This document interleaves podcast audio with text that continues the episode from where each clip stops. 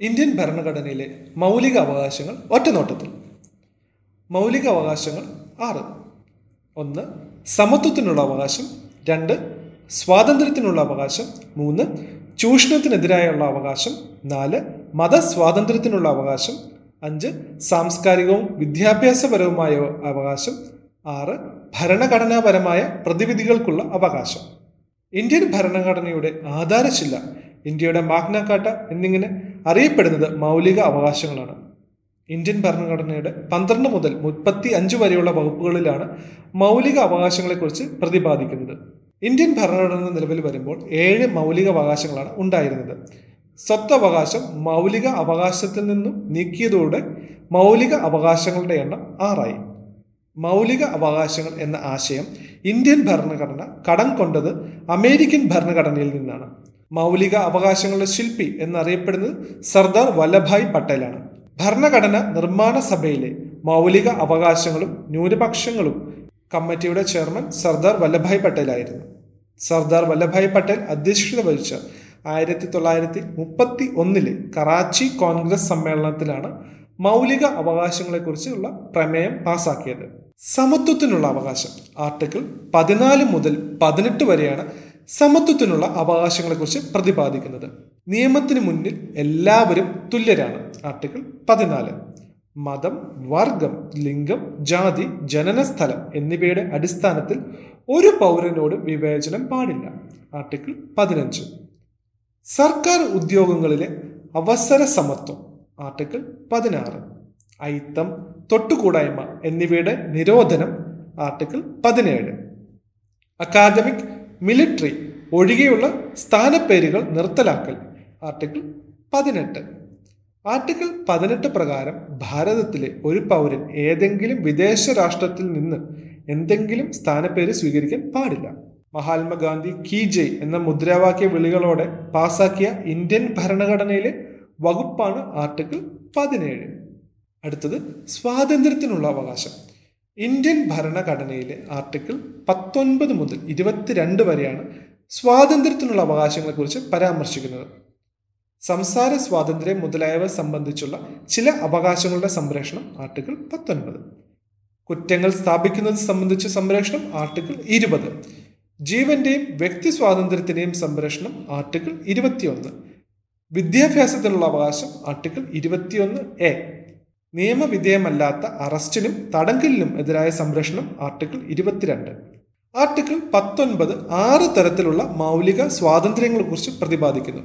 സംസാരത്തിനും ആശയപ്രകടനത്തിനുമുള്ള സ്വാതന്ത്ര്യം സമാധാനപരമായും ആയുധങ്ങൾ കൂടാതെയും സമ്മേളിക്കാനുള്ള സ്വാതന്ത്ര്യം സംഘടനകൾ രൂപീകരിക്കാനുള്ള സ്വാതന്ത്ര്യം സഞ്ചാര സ്വാതന്ത്ര്യം ഇന്ത്യയിൽ എവിടെയും താമസിക്കുവാനുള്ള സ്വാതന്ത്ര്യം ഏതെങ്കിലും തൊഴിലോ വ്യാപാരമോ ചെയ്യാനുള്ള സ്വാതന്ത്ര്യം എന്നിവയാണവ. പത്ര സ്വാതന്ത്ര്യത്തെക്കുറിച്ച് പരോക്ഷമായി സൂചിപ്പിക്കുന്ന ആർട്ടിക്കിൾ പത്തൊൻപത് അടിയന്തരാവസ്ഥ പ്രഖ്യാപിച്ചാൽ രാഷ്ട്രപതിയുടെ ഇടപെടലില്ലാതെ തന്നെ റദ്ദാക്കുന്ന മൗലിക അവകാശമാണ്. പൊതുസ്ഥലങ്ങളിലെ പുകവലി കേരള ഹൈക്കോടതി നിരോധിച്ചത് ആർട്ടിക്കിൾ ഇരുപത്തൊന്ന് പ്രകാരമാണ്. രണ്ടായിരത്തി രണ്ടിലെ എൺപത്തി ആറാം ഭരണഘടന ഭേദഗതിയിലൂടെയാണ് വിദ്യാഭ്യാസം മൗലിക അവകാശമായത്.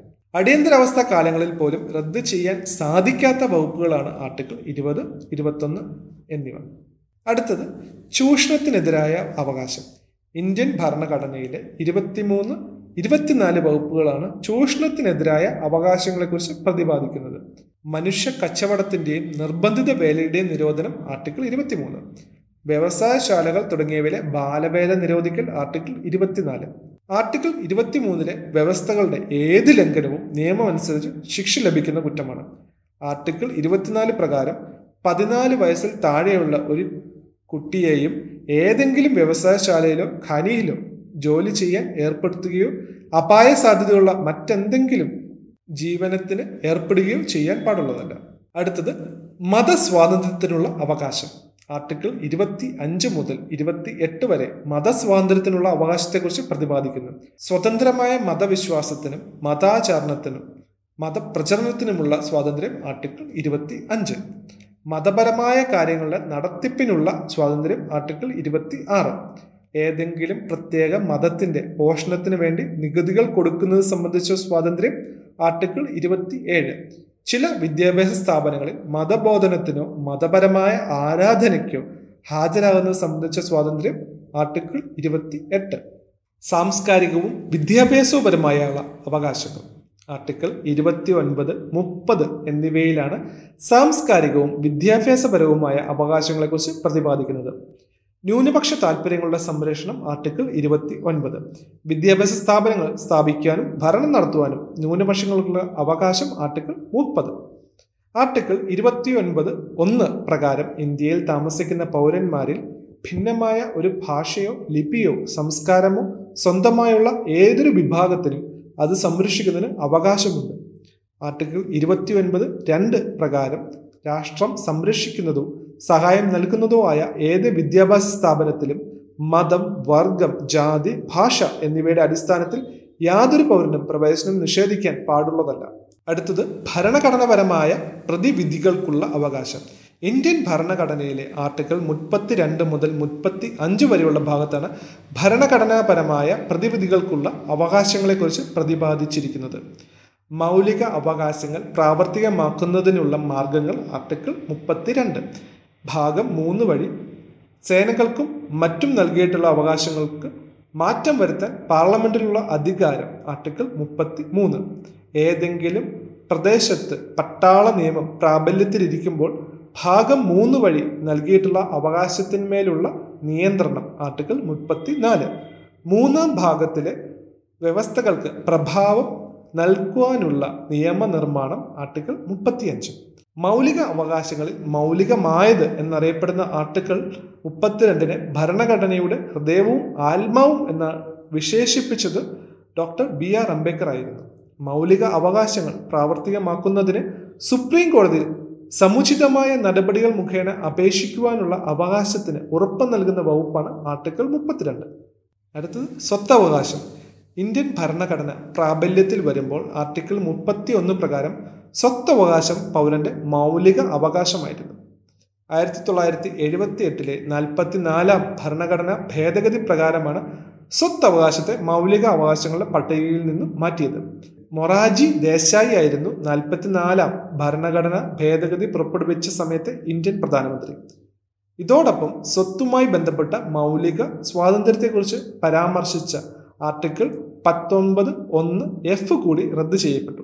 നിലവിൽ ഇന്ത്യൻ ഭരണഘടനയിലെ ആർട്ടിക്കിൾ മുന്നൂറ് എ ആണ് സ്വത്ത് സ്വത്തവകാശത്തെക്കുറിച്ച് പ്രതിപാദിക്കുന്നത്. സ്വത്ത് അവകാശം നിലവിൽ ഒരു നിയമ അവകാശം മാത്രമാണ്.